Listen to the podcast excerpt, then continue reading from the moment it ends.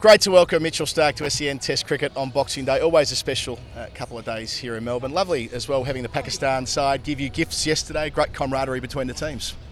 Yeah, I wasn't actually at training, so I don't know what, what occurred there. um, but I did see a photo. I think uh, some gifts for the kids or something like that. So um, yeah, kind gesture from them, and, and uh, yeah, I think that's what this time of year is all about, isn't it? You'd have great memories from playing on Boxing Day over the years. Had to wait though, didn't you? 2016 was the first chance you had to play at this time of year and made the most of it. Had a massive test match against Pakistan. Yeah, it's a long time ago now. Um, yeah, managed to, to impact the game with, with bat and ball, which was nice. And uh, I guess a, fast-paced end to that test match with obviously day five and, and some rain about throughout the test match. Um, creating some excitement towards the back end. So, yeah, good memories from, from back then, um, and hopefully another fantastic Test match this week. Uh, Mitch, we are at the MCG. I saw the name Scott Boland go up everywhere, and uh, I heard a roar, even though there's nobody here yet. Uh, same bowling attack, uh, which kind of also tells you how difficult it is to kind of break into this bowling attack. Uh, yeah, I guess so. It's it's um, we've got a lot of depth at the minute, and I think we've we've seen that through um, certainly through the last couple of years, and, and that uh, particularly on away tours, that, that squad mentality and, and obviously um, you know, the odd niggle here and there through, throughout the last couple of years presents some opportunities for guys, and, and whether it be Scotty here in Melbourne against England or you know Jai and, and Ness in Adelaide um, when a couple of COVID guys went down. So yeah, look, it's been a it's we've got the depth. Um, at the same time, we're not just going to um, hand away spots when we you know we're up and firing. So um, we feel like everyone's in a good place and, and if uh, niggles or, or, the rest of it occur, then we've got some fantastic uh, bowlers in the wings, and, and, we've seen what Scotty can do. And, and, likewise, we've had, like I said, some of those guys on the fringes for a while now. Just for the three of you, or the four of you, I mean, you just played so much cricket with each other, but just the three fast bowlers. It's not just this format. I mean, you just won a 50 over World Cup now, the three of you. What I know you get asked this all the time, but just to have Pat Cummins as captain and just the three of you together playing all formats through the year, like how does it work? I mean, what what is the dynamic between the three of you? Just works, doesn't it? It's um, no, we all do things very differently. I think we obviously, you know, Josh is the is the McGrath like metronome and puts it on a spot on, on the left arm with a bit of airspeed, and, and Pat's a bit of a hybrid of both, and you throw in the quality spinner that we've got with Nathan, uh, particularly in Test cricket, uh, and likewise with, with Zorba in, in one day cricket and, and T20 cricket.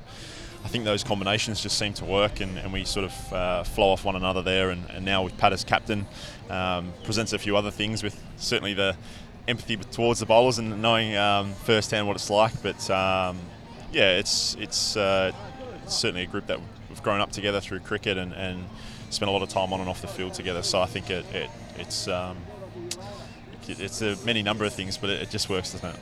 Such a massive year for this Australian cricket team. Uh, you know, the importance of finishing this week on a high note, and the interesting that this time of year isn't maybe as busy as it typically would be. Pat said this in the press today that you expect to get to Melbourne and be ex- absolutely exhausted from what you're doing, but you've had your, your main workload through the middle part of the year, so a chance to cap it this week in Melbourne.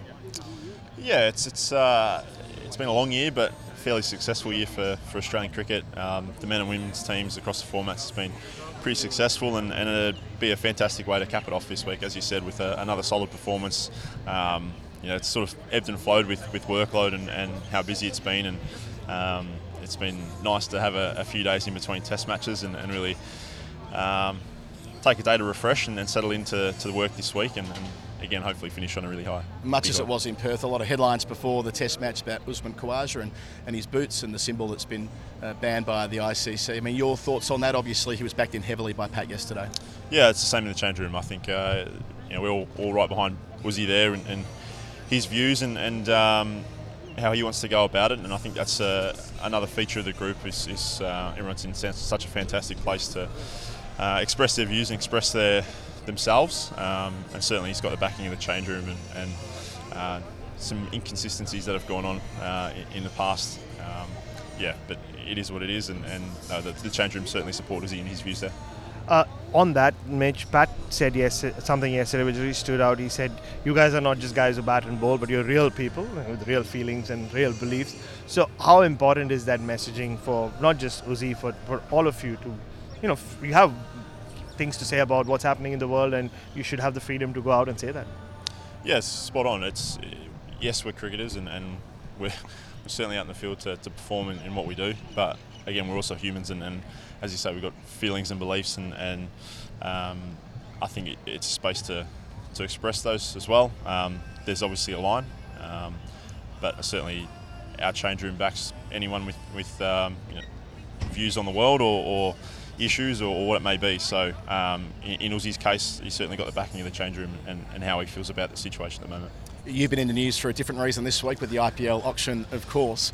Um, part of the the narrative that's come out of that, if you like, has been well, look at all the millions of dollars that Mitchell Starc left on the shelf by not playing IPL over the last seven years. I'm interested in whether you see it that way.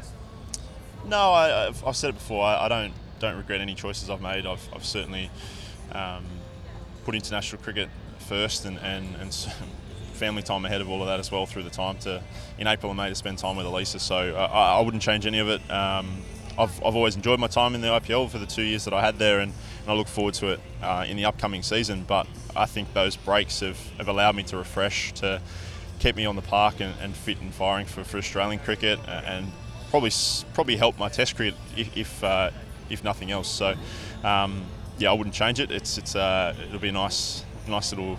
Um, top up next year, but uh, yeah, I wouldn't change any of those choices. Great to have you with us on Boxing Day, Mitchell Starc. Good luck for the week ahead. Thanks very much, you too.